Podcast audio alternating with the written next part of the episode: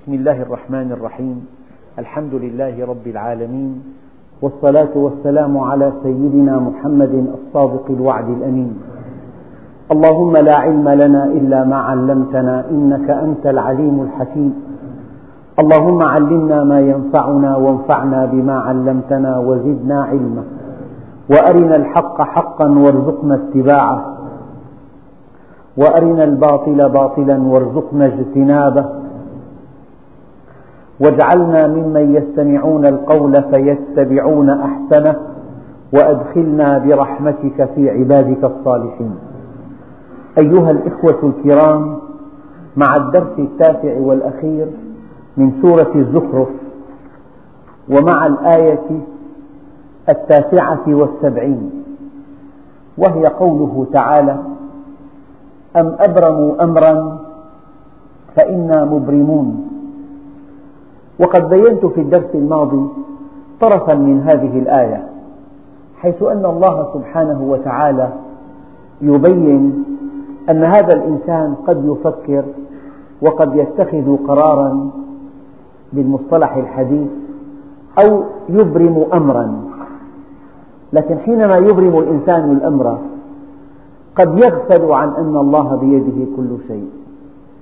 وعن أن الله سبحانه وتعالى مطلع على كل شيء وعن أن الإنسان في قبضته.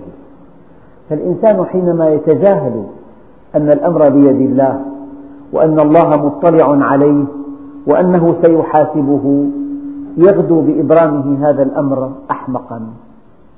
يغدو باتخاذه هذا القرار متسرعا.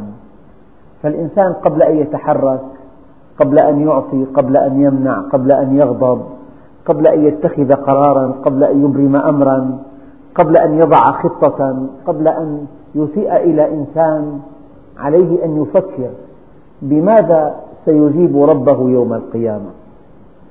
وما حجته؟ النبي عليه الصلاة والسلام يقول إذا أراد أحدكم إبرام أمر إنفاذ أمر فليتدبر عاقبته. فأنت لك أن تتخذ أي قرار.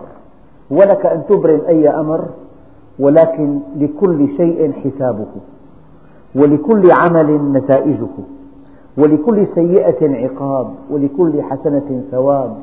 والأمر ليس كما يتوهم الناس. أيحسب الإنسان أن يترك سدى هكذا. بلا حساب بلا مسؤولية بلا جزاء بلا ثواب بلا عقاب بلا جنة بلا نار. أيحسب الإنسان أن يترك سدى؟ أفحسبتم أنما خلقناكم عبثا؟ الجاهل وحده هو الذي يتوهم ذلك. وقد ترى إنسانا يتحرك حركة عشوائية ويتطاول ويعتدي ويأخذ ما ليس له ويؤذي ويبالغ في إذلال الآخرين أو في أخذ ما في أيديهم ويظن نفسه ذكيا. متفوقا متمكنا وهذا هو الحمق بعينه وهذا هو الجهل بعينه. أيها الإخوة الكرام قبل أن تتحرك قبل أن تتخذ قرارا قبل أن تطلق قبل أن تتزوج قبل أن تعقد صفقة قبل أن تعلن سعرا قبل أن توقع أذى قبل أن تتحرك فكر أنك في قبضة الله. فكر أن كل أمرك بيد الله. فكر أن, أن الله سبحانه وتعالى بثانية واحدة يجعل حياتك جحيما. ثانية واحدة. الإنسان أيام تأتيه المصيبة فجأة من دون سابق إنذار. إما في جسده أو في ماله أو في أهله أو في أولاده أو في عقله. فهذا الذي يرتكب الحماقات ويسيء إلى الناس إما معتدا بقوته وإما معتدا بجبروته وإما معتدا بذكائه. هذا هو الجاهل بعينه. إخواننا الكرام دائما فرقوا بين من هو متفوق في اختصاصه غافل عن ربه. هذا ليس ذكيا ولو بدا لكم أنه ذكي. ربما نسمي ذكاءه ذكاء جزئيا محدودا مهنيا حرفيا. لكن الذكاء الحقيقي هو الذكاء الشمولي الذي تعرف حجمك. وأين كنت وإلى أين المصير؟ وماذا ينبغي أن تفعل؟ الذكاء الذي يضم الآخرة إلى الدنيا. والمسؤولية إلى العمل. والجزاء إلى المقدمات. هذا هو الذكاء. فلذلك من لا دين له لا عقل له. إنما الدين هو العقل. أم أبرموا أمرا فإنا مبرمون. هذه الآية يمكن أن تطبق على آلاف آلاف القصص. اتخذ الزوج قرار بتطبيق زوجته ظلما وتعسفا. وهو يظن أنه قادر على كل شيء. قد يصاب بمشكلة لا يتحملها. قد يتخذ التاجر قرارا بعقد هذه الصفقة ولو كانت حراما. قد يتخذ من أولاه الله أمر بعض الناس قرارا بإيقاع الأذى بمن دونه. وهو لا وهو لا وهو يغيب عن نفسه عن ذهنه أن الله سيحاسبه حسابا شديدا. لذلك أم أبرموا أمرا فإنا مبرمون. يعني البطولة لا أن تتفوق في لحظة واحدة ولا أن توقع الأذى في الآخرين. اثنان لا تقربهما الإشراك بالله والإضرار بالناس. فحينما تتخذ قرارا بالإضرار بالناس لا ينبغي أن يغيب عن ذهنك أن الله بالمرصاد. وأنه حسيب النبي عليه الصلاة والسلام أرسل غلاما في حاجة وغاب طويلا والنبي بشر فلما عاد الغلام والنبي يبدو أنه غضب قال لولا خوف القصاص لأوجعتك بهذا السواك. لولا خوف القصاص لأوجعتك بهذا السواك. أيها الأخ الكريم كلما ازداد إيمانك ينبغي أن يزداد خوفك من الله. يجب أن تفحص إيمانك إيمانك من شدة خوفك. فالخوف من الله يتناسب مع معرفته. لذلك أخوف إنسان على وجه الأرض من الله هو النبي عليه الصلاة والسلام. وكلما قل الإيمان قل الخوف. فإذا انعدم الإيمان انعدم الخوف لذلك قال بعضهم ذو العقل يشقى في النعيم بعقله وأخو الجهالة في الشقاوة ينعم. يعني إذا أنت آمنت في الله عز وجل وعرفت حدود مسؤوليتك وعرفت الرسالة التي أناطها الله بك وعرفت أن هذه الدنيا دار عمل وأن الآخرة دار جزاء وأن كل حركة أو سكنة محاسب عليها وأنه من يعمل مثقال ذرة خيرا يره ومن يعمل مثقال ذرة شرا يره تشعر أنك يعني خائف وهذا الخوف المقدس تشعر أنك مسؤول. لذلك لا تعجب أن يقول عمر ليت أم عمر لم تلد عمر. ليتها كانت عقيمة. لا تعجب. لا تعجب. إن رأيت نفرا من أصحاب رسول الله وهم الذين جاهدوا معه. وباعوا أنفسهم في سبيل الحق. لا تعجب أن يتهموا أنفسهم بالنفاق. كما قال بعض التابعين لقيت أربعين من أصحاب رسول الله ما منهم واحد إلا وهو يظن نفسه منافقا. لا تعجب لأنه كل ما عرفت كلما عرفت ربك أكثر عرفت المسؤولية التي أناطها بك أكثر وعرفت المهمة التي كلفك بها أكثر. لذلك لو تعلمون ما أنتم عليه بعد الموت كما قال عليه الصلاة والسلام ما أكلتم طعاما عن شهوة. ولا دخلتم بيتا تستظلون فيه ولا ذهبتم إلى الصعودات تبكون على أنفسكم. حساب دقيق والدليل. الآن إنسان لو طلب أن يقابل جهة ما بعد يومين لا ينام الليل وهو نظيف ومستقيم. فما قولك أن يسألك خالق السماوات والأرض الذي يعلم السر وأخفى؟ أنت أمام إنسان من جنسك تخشى السؤال ماذا سأسأل؟ ماذا فعلت حتى طلبت؟ فكيف إذا وقفت بين يدي الواحد الديان؟ وهو الذي يعلم كل شيء لا تخفى عليه خافية في الأرض ولا في السماوات. والشيء الذي يلفت النظر هو أن الإنسان في الدنيا قد يؤتيه الله طلاقة لسان وقوة بيان ونصاعة حجة. قد يستطيع قلب الحق باطلا وقلب الباطل حقا. قد يستطيع أن ينتزع إعجاب من يستمع إليه وأن يقنع الناس.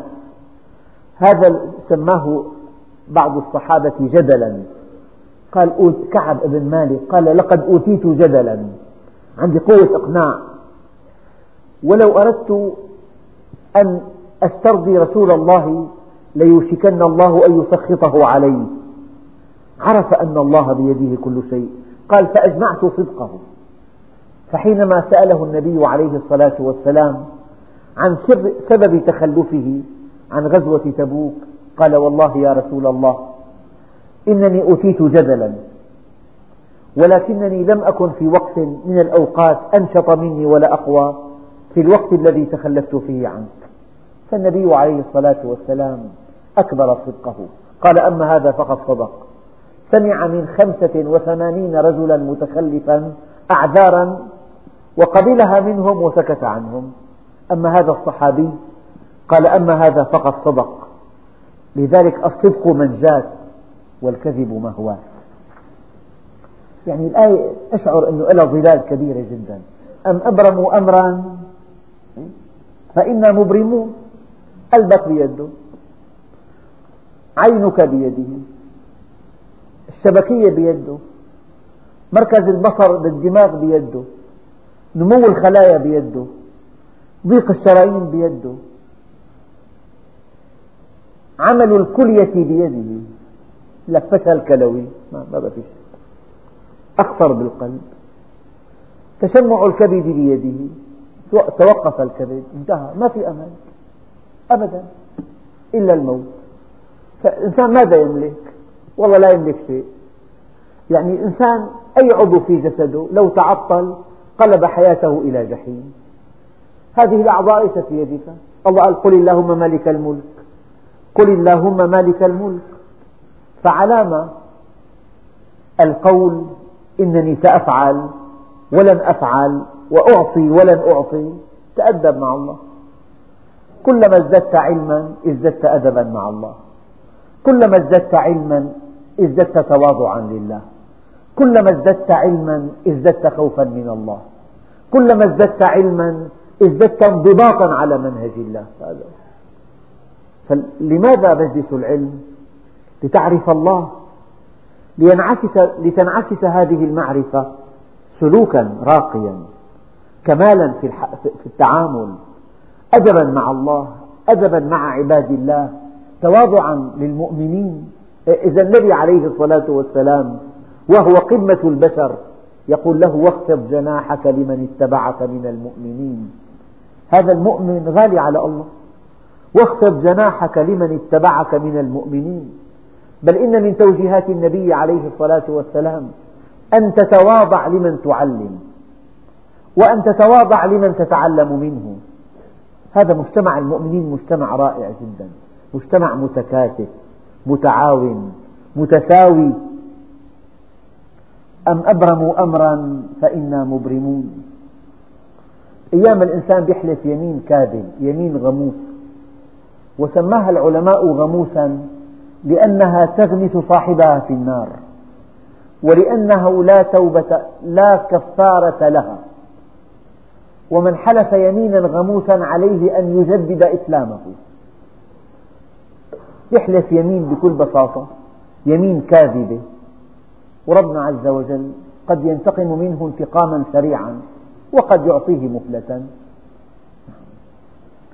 فهذه الآية قبل أن تتحرك أيام الإنسان يحسب حساب لأشياء كثيرة. الذي يؤسف له أن بعض الناس إذا تحرك يحسب حسابا لكل شيء ذكي جدا. لكنه يغفل عن ربه أنه مطلع عليه ناظر إليه عليم بأفعاله خبير بنواياه يرى مؤدى أفعاله وسوف يحاسبه حسابا دقيقا دقيقا دقيقا. وإن تك مثقال حبة من خردل أتينا بها وكفى بنا حاسبين. ورد في السنة المطهرة أنه ما من عثرة ولا اختلاج عرق ولا خدش عود إلا بما قدمت أيديكم وما يعفو الله أكثر. وليس هناك مجال لذكر قصص كثيرة تؤكد هذه الآية. إياك أن تتخذ قرارا أو أن تبرم أمرا لا يرضي الله لأن الله بالمرصاد إياك أن تتخذ قرارا بإيقاع الأذى. إياك أن تتخذ قرارا بالاستعلاء. واحد قرأ وصية قال تكتب على ظفر لإيجازها وبلاغتها. قال اتضع لا ترتفع. اتبع لا تبتدع الورع لا يتسع اتبع لا تبتدع اتضع لا ترتفع. الورع لا يتسع. هذه وصية. وكلوا واشربوا ولا تسرفوا إنه لا يحب المسرفين ولا تبذر تبذيرا. إن المبذرين كانوا إخوان الشياطين. وكان الشيطان لربه كفورا. هناك الآن من يشتري. من يشتري من يدفع عشرات الآلاف. ليلتقط محطة تفسد أهله وأولاده بماله. وعند الناس مسلم. أم أبرموا أمرا فإنا مبرمون. الخوف من الله هو النجاة أن تخاف من الله. شوف الحكمة لا الإنسان رأسه كل شيء. لو قطع رأسه ماذا بقي منه؟ ما بقي شيء. النبي الكريم يقول رأس الحكمة مخافة الله. إذا كانت الحكمة إنسانا فرأسها مخافة الله. فإذا ألغيت مخافة الله ما بقي شيء من الحكمة إطلاقا. ما بقي شيء من الحكمة إطلاقا لو ألغيت مخافة الله. والحقيقة الخوف من الله يتناسب مع العلم بالله. كلما ازداد علمك إزداد خوفك. لعل الخوف مؤشر لمعرفتك بالله. الآن طبيب أحيانا لكثرة ما يرى في المستشفى من إنسانات معوية من من أمراض سارية من عدوى بتلاقي ببالغ بالنظافة. ببالغ بمعالجة الخضار بمواد كيماوية حتى تقتل الجراثيم. لماذا يخاف كل هذا الخوف؟ قد لا قد لا يأكل شيئا في المطاعم لأنه يرى كل يوم حالات الإنتانات وحالات الالتهابات وحالات العدوى والأمراض السارية يراها بعينه. لذلك هو يخاف. لماذا هو يخاف أشد من أكثر من الناس؟ لأن علمه أعلى من علم الناس في هذا الموضوع. هذا مثل وأنت كلما تعرفت إلى الله أكثر خفت منه أكثر. كلمة إن الرجل ليتكلم بالكلمة. لا يلقي لها بالا. لا يلقي لها بالا. يهوي بها في جهنم سبعين خريفا. هلا في مجلس من مجالس الناس. ماذا تعني كلمة قصيرة؟ بشرحوها للمرأة. تشريح كامل. السيدة عائشة قالت قصيرة عن أختها صفية. قال يا عائشة لقد قلت كلمة لو مزجت بمياه البحر لأفسدتها. كلمة قصيرة. فما قولك بما فوق هذه الكلمة؟ كلمة. إن الرجل ليتكلم بالكلمة لا يلقي لها بالا يهوي بها في جهنم سبعين خريفا. فهذا الذي يتكلم عن أعراض الناس ينهش أعراض الناس يغتابهم يوقع بينهم العداوة والبغضاء. كيف يكون حسابه عند الله عز وجل؟ أم أبرموا أمرا فإنا مبرمون؟ يعني أنت بالتعبير الدارج هيك طلع معك بعدين؟ طيب. سوف نريك. أم أبرموا أمرا فإنا مبرمون؟ أم يحسبون أنا لا نسمع سرهم ونجواهم؟ بلى ورسلنا لديهم يكتبون. هنا. أيها الأخ الكريم إذا تيقنت أن الله معك دائما وأنه يسمع ويرى انتهت كل مشكلاتك. لأن هذه الرؤيا تحملك على طاعة الله. الإنسان لو, أنه لو أن إنسان شعر أنه مراقب من إنسان آخر يضبط كلماته يضبط حركاته لا يدخل مكان مشبوه لا يتكلم كلمة لها معنيين. هذا لو إنسان راقبه. لو قيل له أنت مراقب فكيف لو شعر أن الله معه دائما؟ وأفضل الإيمان أن تعلم أن الله معك دائما. هذا إيمان عظيم. اعبد الله كأنك تراه فإن لم تكن تراه فإنه يراك. أن تشعر أن الله معك. هذا مقام المراقبة سماه, سماه بعض العلماء مقام المراقبة. دائما أنت تحت المراقبة. هذا المقام يجعلك مع الله دائما ومع منهجه ومع سنة نبيه ومع الإحسان للخلق. أم يحسبون أنا لا نسمع سرهم ونجواهم؟ بلى. ورسلنا لديهم يكتبون. مرة قلت لكم إن الله سبحانه وتعالى اختار من بين أسمائه كلها اسمين وقد يعجب الإنسان لما هذان الاسمان بالذات؟ قال الله الذي خلق سبع سماوات ومن الأرض مثلهن يتنزل الأمر بينهن لتعلموا لتعلموا. ماذا نعلم؟ قال أن الله على كل شيء قدير وأن الله قد أحاط بكل شيء علما. إذا أيقنت أنه يعلم وأنه قدير أن يحاسب انتهى الأمر. أنت لا تنفذ الأمر إذا علمت أنه لا يعلم.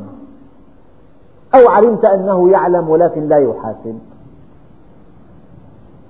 أو علمت أنه يحاسب ولكن لا يعلم. أما إذا أيقنت أنه يعلم وسيحاسب انتهى. ودقق أيها الأخ الكريم أنت مع إنسان مثلك إذا كان أقوى منك ويعلم وسيحاسب لا يمكن أن تعصيه. مستحيل مستحيل. مع إنسان راقب نفسك. إذا كان مكشوف البضاعة دخلت بوثيقة نسخة منها على المالية. خلص تكتب في البيان أنك استوردت هذه البضاعة. لأنه يعلم وسيحاسب. انتهى الأمر. هذا مع إنسان فكيف مع خالق الأكوان؟ أم يحسبون أن لا نسمع سرهم ونجواهم؟ بلى ورسلنا لديهم يكتبون. كله مسجل الآن الإنسان سجل, الإنسان سجل على الإنسان كل حركاته وسكناته يعني الإنسان بلغ درجة كل شيء مسجل صوتا أو صوتا وصورة. أيام يطلع الإنسان على ما فعل. انتهى التحقيق. يرى بعينه كيف تحرك وأين دخل وماذا تكلم. تفضل. فإذا إنسان سجل فالله عز وجل على كل شيء قدير. والإنسان حينما يرى يوم القيامة أعماله مكتوبة اقرأ كتابك كفى بنفسك اليوم عليك حسيبا. كله مسجل والإنسان إذا آمن بالملائكة كما أمر الله عز وجل وأنهم يكتبون كل الأعمال أنت حين تقول السلام عليكم ورحمة الله في الصلاة السلام عليكم ورحمة الله على من تسلم؟ على الملائكة الذين أوكل الله إليهم كتابة أعمالك الصالحة والطالحة. قل إن كان للرحمن ولد فأنا أول العابدين. لهذه الآية تفسيرات كثيرة. بعضهم قال إن بمعنى ما. يعني ما للرحمن ولد وأنا أول العابدين له وحده لا شريك له. هذا معنى. المعنى الثاني قل إن كان للرحمن ولد فأنا أول من أعبده لكن ليس له ولد. هذا طرح افتراضي لكن ليس له ولد. لو أن له ولد فأنا أول من أعبده. أو قل إن كان إن زعم للرحمن ولد فأنا لا أعبد إلا الله وحده. هذا المعنى الثالث. أول معنى ما للرحمن ولد؟ لذلك أنا أعبد الله وحده. هذا هو المعنى الأول. المعنى الثاني لو افترضنا أن للرحمن ولدا فأنا أول من أعبده. المعنى الثالث إذا زعم أن للرحمن ولد أن للرحمن ولدا فأنا أعبد الله وحده لا شريك له. قل إن كان للرحمن ولد فأنا أول العابدين. سبحان رب السماوات والأرض رب العرش عما يصفون. كلمة سبحانه تفيد التنزيه يعني نزه الله عن أن يكون له ولد. لأن الولد أساسه أن الإنسان يكمل به ضعفه. الإنسان ينجب ولدا. إذا تقدمت به السن رآه شابا إلى جانبه. من ضعف الإنسان يتمنى إنجاب الولد. لأن الإنسان سينتهي إلى عدم يقول لك هذا الولد يخلفني من بعدي. يخلد ذكري في الأرض. طيب.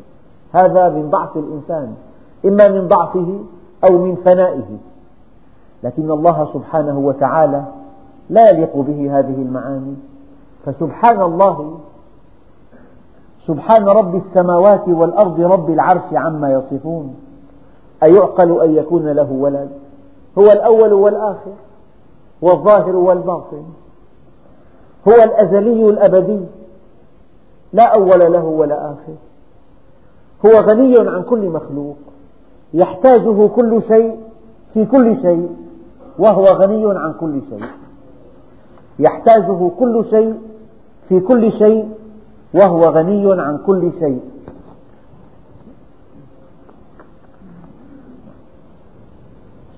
قل إن كان للرحمن ولد فأنا أول العابدين.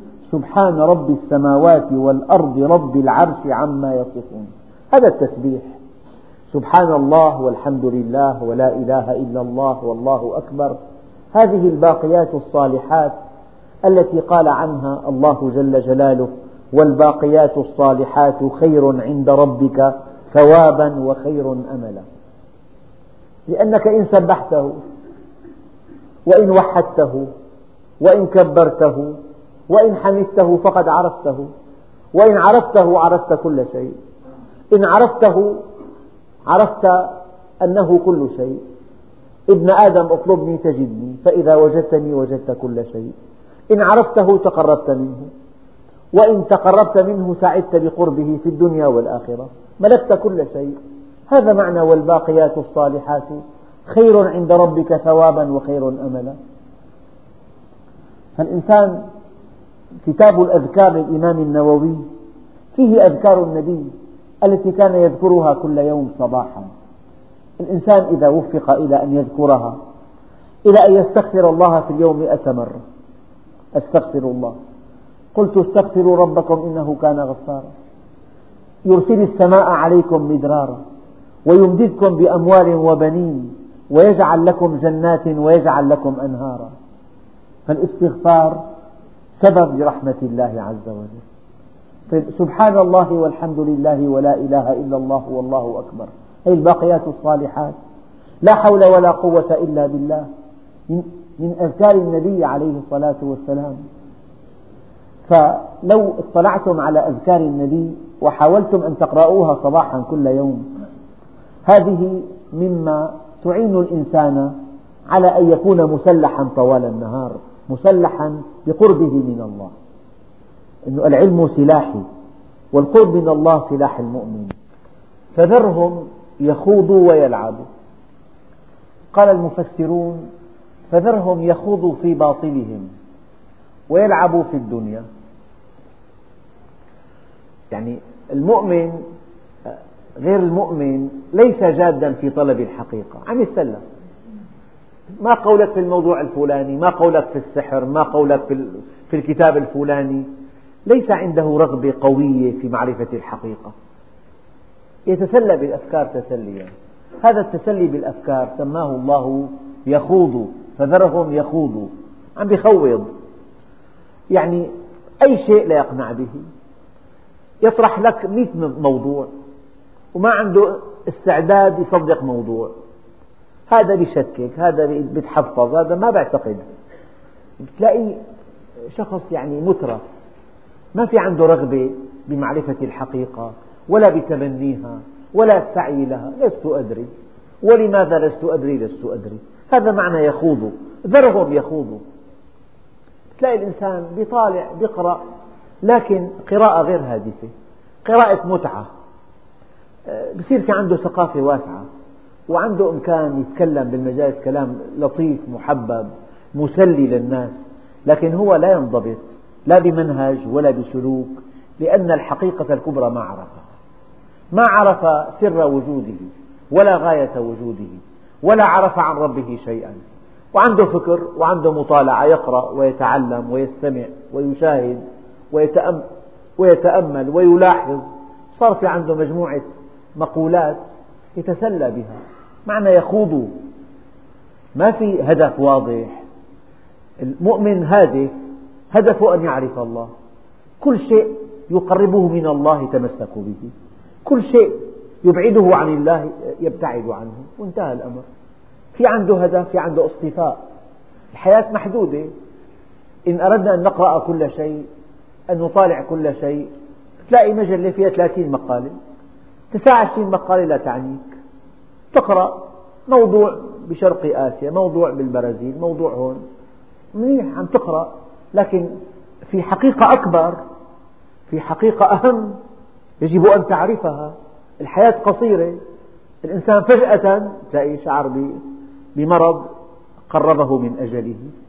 عندئذ يندم. الوقت ثمين جدا. أوضح مثل لذلك. اللي عنده امتحان بعد أسبوع. سنة التخرج والمادة الأخيرة وهي المادة أهم مادة ولها كتاب مقرر وهذا التخرج مهم جدا يبنى عليه مستقبله يبنى عليه زواجه يبنى عليه مكانته الاجتماعية. أي وعنده مكتبة ضخمة أربع حيطان كلها كتب. أيعقل أن يقرأ قصة في هذا الأسبوع؟ مسرحية مثلا. كتاب لطيف عن غرائب العالم معقولة؟ قصص العرب. هلأ بدنا كتاب مقرر. نريد الكتاب المقرر الذي سيحدد مصير نجاحنا آخر العام. كيف حالة المؤمن؟ ما في عنده تبعثر تشتت يعني ضائع هائم على وجهه. لا. أنا أريد كتاب الله وسنة رسول الله. وسيرة النبي وأصحابه الكرام هذا منهجي بالحياة. أتقن معرفة كلام الله وكلام رسول الله وسيرة النبي عليه الصلاة والسلام وبعدها أقرأ ما يعينني على فهم كلام الله. ممكن أقرأ موضوع علمي يزيد إيماني بالله ممكن. يعني المطالعة الهادفة القراءة الهادفة أما أنه أقرأ كل شيء بلا منهج بلا هدف عملية تسلية آه، تمضية وقت ليس هذا من, صفات المؤمن. فذرهم يخوضوا ويلعبوا اللعب يعني الله عز وجل قال لعب. ماذا يعني اللعب؟ يعني عمل لا هدف له عابس. يعني بيلعب الساعة واحدة بالطاولة. شو طلع منا يعني؟ ألفت كتاب أسست مشروع دعيت إلى الله. ما هذا اللعب عمل لا طائل منه. واللعب أنت لاحظ طفل صغير ماسك آه، لعبة. أنت إنسان راشد تراه ضيق الأفق. يعني لو خلصته إياها بيبكي ساعة. دموعه على عرضك نازلة هيك طيب معقول؟ أنت معقول تبكي من أجل؟ ما بتبكي تكبير. بس لا تنسى ما أنت فيه لو تجاوزته لرأيت نفسك تلعب. أنت مهتم بالتحف مهتم بالسجاد النادر مثلا. لكن لو تجاوزت الدنيا لرأيت هذه الهواية الراقية في نظرك الآن لعب لأنه لا طائل منها. جاء الموت أنهى كل شيء. فإذا الدنيا كلها لعب. إنما الحياة الدنيا لعب ولهو وزينة. فأنت ترى لعبا في مرحلة تجاوزتها أنت لكن المرحلة التي أنت فيها أنت في لعب وأنت لا تدري. قال له واحد أنا سمعت بإذني قال له ست أشهر هلكنا. محتار يعمل التمديد التدفئة المركزية داخلي للمظاهر. ست أشهر. بعدين طلع معه نعمله داخلي. وبعد عشرين عام حينما تفسد الأنابيب نجعله ظاهريا. هذا حينما يأتيه ملك الموت يرى هذا لعبا. لعب. فاللعب عمل لا طائل منه. بس المشكلة أنت لا ترى اللعب إلا في مرحلة تجاوزتها. لكن ما أنت فيه ترى نفسك جادا. هو لعب أيضا. هو لعب. في حكم الآخرة كل الدنيا لعب. فذرهم يخوضوا ويلعبوا. حتى يلاقوا يومهم الذي حتى يلاقوا يومهم الذي يوعدون. هذا اليوم يأتيهم كالصاعقة. حينما يأتي ملك الموت ويرى المؤمن مكانه في الجنة مقامه في الجنة يقول لم أرى شرا قط. قد تكون حياته مشحونة بالآلام والمتاعب والمعالجات والمضايقات. يقول لم أرى شرا قط. أما أهل الدنيا الذين انغمسوا في شهواتها وأكلوا مالا حراما واستطالوا على عباد الله إذا رأوا مكانهم في النار يقولون لم أرى شرا لم أرى خيرا قط. كل شيء تنعم فيه في الدنيا يراه لا شيء. فذرهم يخوضوا ويلعبوا هي ذرهم تهديد. أيام تقول له الأب يقول اتركيه إلي اتركيه إلي. يعني شغلة كبيرة. تهديد. فذرهم يخوضوا ويلعبوا حتى يلاقوا يومهم الذي يوعدون. وهو الذي في السماء إله وفي الأرض إله. يعني أكثر الناس يتوهموا أن الله عز وجل خلق الكون وأعطى كل إنسان إمكانات وترك العباد ليس هذا من شأن الله. لا يليق هذا بعدالة الله ولا بكمال الله ولا بوحدانية الله ولا بأنه فعال. الأجانب يرون أن الله خلاق وليس فعالا. أعطى كل إنسان إمكانات وأطلق العباد. لذلك آه، لا يخافون من الله يخافون من بعضهم بعضا. لكن عقيدة المسلم الصحيحة أن الإنسان أن الله سبحانه وتعالى خلاق وفعال. يعني كما هو في السماء إله هو في الأرض إله. الأمر كله بيده. هذا الإيمان لا يقع شيء إلا بعلمه وبإرادته ومشيئته. نعم. هذا التوحيد. الله عز وجل بيده كل شيء. ما أمرك أن تعبده إلا بعد أن طمأن كأن الأمر كله عائد إليه. قال إليه يرجع الأمر كله. فاعبده وتوكل عليه. وهو الذي في السماء إله وفي الأرض إله. أيام الإنسان يحلو له أن يفسر كل شيء تفسير أرضي بعيد عن الإيمان. وقد يفسر الأحداث الكبرى في العالم من زاوية مادية محضة أنه فلان قوي فلان ضعيف فلان اعتدى فلان استغل. فلان سيطر فلان انقهر. يجب أن تفهم كل شيء من زاوية هذا القرآن الكريم. يعني أوضح مثل يقول لك فلان هنا صار في مشكلة هون صار في حرب أهلية هون صار في اجتياح. الله عز وجل قال ضرب الله مثلا قرية كانت آمنة مطمئنة يأتيها رزقها رغدا من كل مكان فكفرت بأنعم الله. فأذاقها الله لباس الجوع والخوف بما كانوا يصنعون.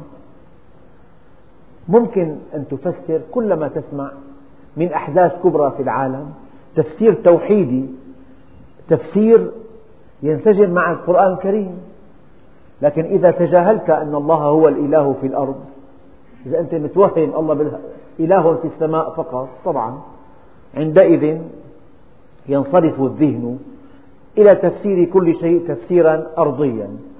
بعيدا عن تفسير الأمور على أن الله في الأرض إله. كل شيء بيد الله عز وجل. هذا شيء مريح. من دون هذا الإيمان تشعر بالقهر تشعر بالظلم تشعر أن إنسانا لا يرحم بيده الأمر. أن جهة تطغى وهي قوية. وأن هؤلاء ضعاف. أساسا أكبر عقبة أمام ضعاف الإيمان هي هذه العقبة. يرى مثل ما قال سيدنا رسول الله لعله يا عدي إنما يمنعك من دخول في هذا الدين ما ترى من كثرة عدوهم. لعله يا عدي إنما يمنعك من دخول في هذا الدين ما ترى من حاجتهم فقراء. لعلك يا عدي إنما يمنعك من دخول فيه أنك ترى أن الملك والسلطان في غيرهم. هذه كلها عقبات. إذا أنت رأيت الأمر بيد أعداء المسلمين وهم أقوياء وأذكياء معهم التكنولوجيا الحديثة ومعهم كل شيء ونحن ضعاف لا نملك شيئا. طبعا هذه الفكرة وحدها بتسبب القهر والضعف والتخاذل والخنوع. والتطامن. لكن إذا أيقنت أن الله سبحانه وتعالى بيده كل شيء وهو على كل شيء وكيل هذه الفكرة وحدها ترفع معنوياتك. وهو الذي في السماء إله وفي الأرض إله وهو الحكيم العليم. أفعاله كلها حكيمة وحكمته مبنية على علم. وتبارك الذي له ملك السماوات والأرض. وما بينهما وعنده علم الساعة وإليه ترجعون. تبارك أي كثر خيره. الله عز وجل خلق السماوات والأرض وأمد الإنسان بكل شيء والخيرات التي أودعها الله في الأرض لا تعد ولا تحصى. والعطاء كبير ولكن الإنسان هو الذي أفسد الحياة. الحياة لا تفسد إلا حينما يتحرك الإنسان حركة خلاف منهج الله. وربنا عز وجل وصف الكفار بأنهم يصدون عن سبيل الله ويبغونها عوجا. الفساد أساسه إنسان مخير خرج عن منهج الله. الله صمم الأنثى والذكر للزواج. صار في زنا صار في ملاهي صار في انحرافات. صمم الحاجات من أجل أن تكسب منها رزقا حلالا. صار في سرقة صار في عدوان بغي احتيال تدليس كذب غش احتكار. هي كلها انحرافات عن منهج الله. لو طبقنا منهج, منهج الله عز وجل لكنا في حال غير هذا الحال. تبارك الذي له ملك السماوات والأرض. دائما الشر من أين يأتي؟ من سوء استخدام الأشياء. أضرب مثل أعيده كثيرا. يعني الملح مادة أساسية في الحياة والسكر مادة أساسية ومسحوق التنظيف مادة أساسية. لكن إذا وضعت الملح في الحلويات تفسد. إن وضعت السكر في الطبخ يفسد. يعني موضوع سوء استخدام. الله عز وجل خلق كل شيء لحكمة بالغة. فهو الدين أساسه يعطيك إرشادات في استخدام الأشياء. هذه استخدمها هكذا. والله عز وجل كما أقول دائما ما أودع فينا شهوة إلا وجعل لها قناة نظيفة نعبر بها نعبر بها هذه القناة. أما الإنسان حينما يخرج عن منهج الله يكون الفساد في الأرض. لذلك تأكد ما في مشكلة إلا وراء معصية ما في معصية إلا وراء في جهل. يصبح الجهل العدو رقم واحد للمؤمنين للناس. وعنده علم الساعة وإليه ترجعون. والإنسان عليه أن يهتم أكثر ما يهتم بساعته هو يعني ساعة لقاء الله عز وجل. ولا يملك الذين يدعون من دون الله من دونه الشفاعة يعني صنم حجر اللات العزى الأشخاص الذين تعتمد عليهم وترجو نفعهم وتخشى ضرهم هؤلاء من دون الله لا يملكون الشفاعة الشفاعة التقريب من الله عز وجل. قال إلا من شهد بالحق وهم يعلمون. إذا الإنسان شهد الحق شهد الحق معرفته تنفعك وحاله ينفعك وإذا سألته تنتفع من جوابه. إن أصغيت له تنتفع بعلمه. يدلك على الله وعلى طاعة الله وعلى طريق القرب من الله وعلى طريق سعادة الدنيا والآخرة. فالشفاعة هنا يعني من شهد الحق ينفعك. الشفع الزوج. إذا اقتربت منه تعاملت معه سألته جالسته صاحبته اقتبست من علمه تستفيد منه. يعني شفع لك. فالمعنى اللطيف لهذه الآية أن الله سبحانه وتعالى يقول هؤلاء الأصنام الذين تعبدونهم من دون الله لا يملكون لكم الشفاعة لا ينفعونكم أبدا إلا من شهد بالحق وهم يعلمون. يعني شهد الحق وهو يعلم أنه شهد الحق. يعني يعلم ويعلم أنه يعلم. هذا الذي تنفعك شفاعته؟ هذا معنى قول الله تعالى يا أيها الذين آمنوا اتقوا الله وكونوا مع الصادقين. هذا معنى قوله تعالى واصبر نفسك مع الذين يدعون ربهم بالغداة والعشي. هذا معنى قول النبي عليكم بالجماعة وإياكم والفرقة. فإن الشيطان مع الواحد. يعني أنت لازم تتعلم. من إنسان تثق بعلمه واستقامته. تتعلم من, من, من خبرته من علمه. إذا ولا يملك الذين يدعون من دونه الشفاعة لكم إلا من شهد بالحق وهم يعلمون. لهذا لا تصاحب من لا ينهض بك إلى الله حاله ومن ويدلك على الله مقاله.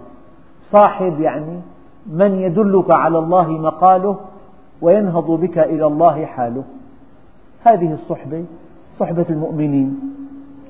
ولئن سألتهم من خلقهم ليقولن الله فأنى يؤفكون. ولئن سألتهم من خلقهم ليقولن الله فأنى يؤفكون. يعني لو فرضنا واحد مريض مرض شديد وآلام لا تحتمل وسألته أين المستشفى؟ يقول لك هذه المستشفى ورايح على السيران. تقول إلى أين أنت ذاهب واحد تعرفه في الشهادة الثانوية. تقول له متى الامتحان يقول لك اليوم طيب وين رايح لكان يعني شيء غريب جدا. إذا أقررت أن الله هو خالق السماوات والأرض وبيده كل شيء طيب ماذا تنتظر؟ ما الذي يمنعك أن تتوب إليه وأن تقبل عليه وأن تقيم أمره؟ الانفصال بين القناعات والسلوك خطير جدا. بالعالم الإسلامي في مسلم لا يعلم أن الله هو الخالق وأن الجنة والنار حق وأن الحياة تنتهي بالموت. طيب حركة الإنسان غير المتع... غير ال... الذي يطلب العلم حركة عجيبة جدا. يمشي في طريق مناقض لقناعاته. ولئن سألتهم من خلقهم ليقولن الله فأنى يؤفكون. يعني أين ينصرفون؟ وقيله وقول النبي عليه الصلاة والسلام يا رب إن هؤلاء قوم لا يؤمنون. فالنبي عليه الصلاة والسلام أمره الله أن يصفح. فاصفح عنهم وقل سلام فسوف يعلمون. يعني إذا أنت لقيت واحد بعيد متلبس بمعصية لا تحقد عليه.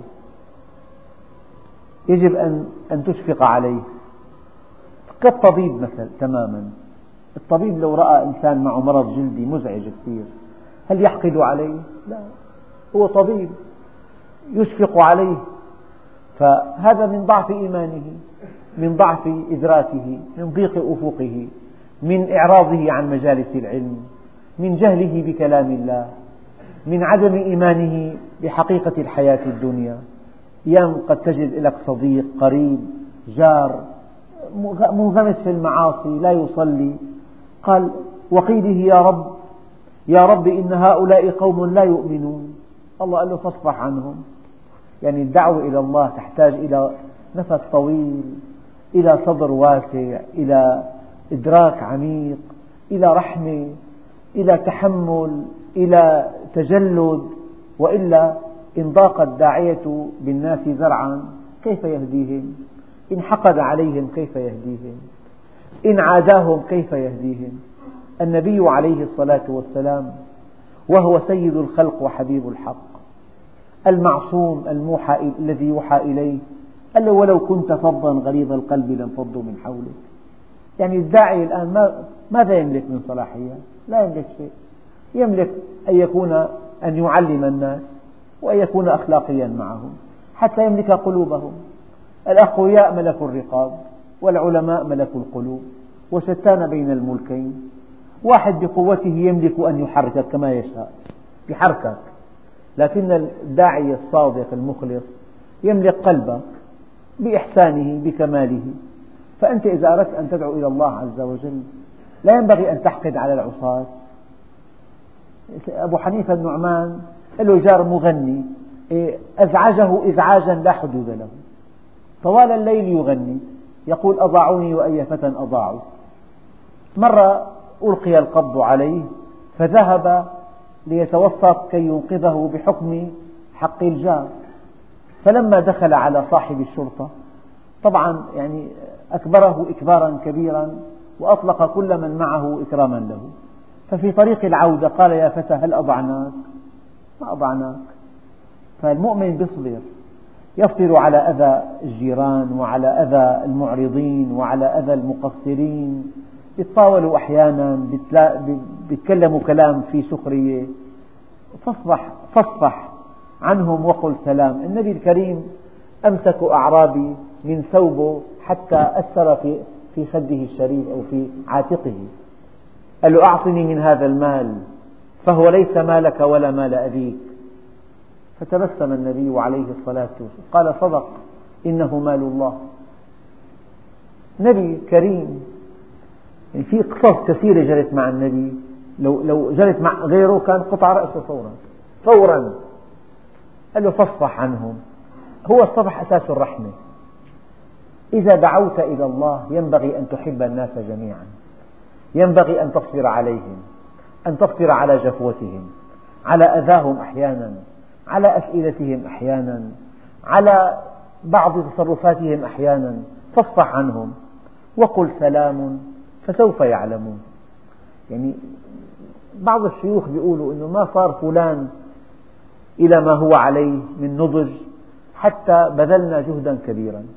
يعني إنسان أيام الآن غير ناضج لكن بعد كم سنة تلاقي نضج وتوازن. وعرف الحقيقة وانطلق وأسرع إلى الله عز وجل. لو أنت ما صبرت عليه ما كان صار صبرك هو سبب نضجه. يعني الآية للنبي عليه الصلاة والسلام في الدرجة الأولى. ولكل من سار على سنته. فاصفح عنهم وقل سلام فسوف يعلمون. ما في بقلب المؤمن حقد أبدا. ولا يضيق ذرعا بالناس. يرى أن هؤلاء عباد الله وأحبهم إلى الله أنفعهم لعياله. وأنت دائما تتقرب إلى الله بخدمة خلقه. ولا تنسوا هذا الحديث الشريف. اصنع المعروف مع أهله ومع غير أهله. فإن أصبت أهله فأنت أهله. فإن أصبت أهله أصبت أهله. وإن لم تصب أهله فأنت أهله. انتهى الأمر. كان في تابعي جليل أقذع بعضهم عليه بالسباب. يمكن الشعبي بكل بساطة قال له يا أخي إن كنت صادقا فيما تقول غفر الله لي. وإن كنت غير ذلك غفر الله لك. أيام واحد هادئ حليم موصول بالله عز وجل عنده قلب كبير يطفي الشر كله. يخجل الإنسان. لأنه العنف إذا قابلته بالعفو والصفح تلاقي صغر الإنسان. فاصفح عنهم فلان اسمه صفوح. شو صفوح؟ كلمة كبيرة كثير. كلمة صفوح يعني يتمثل أخلاق النبي. كان صفوحا اللهم صل عليه. إيه، عكرمة ابن أبي جهل من هو عكرمة؟ أعدى أعداء النبي. قاتله عشرين عاما. فلما أسلم أحبه النبي حبا جما. وإكراما له قال جاءكم عكرمة مسلما فإياكم أن تسبوا أباه فإن سب الميت يؤذي الحي ولا يبلغ الميت. عمير بن وهب جاء ليقتل النبي عليه الصلاة والسلام.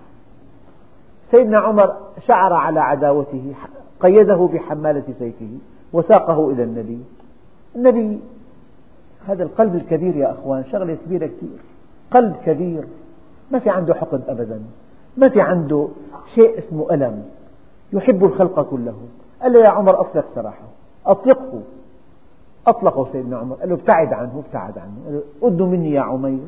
دنا مني قال له سلم علينا. قال له عنت صباحا يا محمد. قال له قل السلام عليك. قال له لست بعيدا بسلام الجاهلية. هذا سلامنا نحن. ما الذي جاء بك إلينا يا عمير؟ قال له جئت أفك ابني من الأسر. قال له هذه السيف التي على عاتقك. قال له قاتلها الله من سيوف وهل نفعتنا يوم بدر؟ قال له ألم تقل لصفوان لولا أطفال صغار أخشى عليهم العنت وذيون ركبتني لذهبت وقتلت محمدا وأرحتكم منه. وقف عمير. قال أشهد أنك رسول الله لأن هذا الكلام جرى بيني وبين صفوان ولا يعلمه أحد إلا الله وأنت رسول الله. لقاء شخصي. القصة ليست هنا. مغزاها أن سيدنا عمر يقول دخل عمير على رسول الله والخنزير أحب إلي منه. وخرج من عنده وهو أحب إلي من بعض أولادي. خلاص. بالإسلام ما في عداوة. بتعادي أنت عمله فقط. بتعادي عمله. فإذا رجع إلى الله صار أخوك في الله. صار أخاك في الله. إذا ما شعرت الحب لأخوانا للمؤمنين ما لك مؤمن؟ لذلك فاصفح عنهم وقل سلام. فسوف يعلمون. يعني المرعبون في النار. شر الناس من اتقاه الناس مخافة شره. المؤمن سلام. ما بيطلع منه غير كل خير تلاقي الناس مرتاحين له إذا كان شخص بيخوف ما بينامك الليل أحلى كمان يفسد علي أحلى بدفعني بدك ثلاث ملايين أخبر عني مثلا. إذا كان عنده شغلة مو نظامية بخاف أحلى كمان يخبر. المؤمن ما في عنده الحقد في عنده سلام في عنده طيب في عنده رحمة. مصدر سعادة للناس.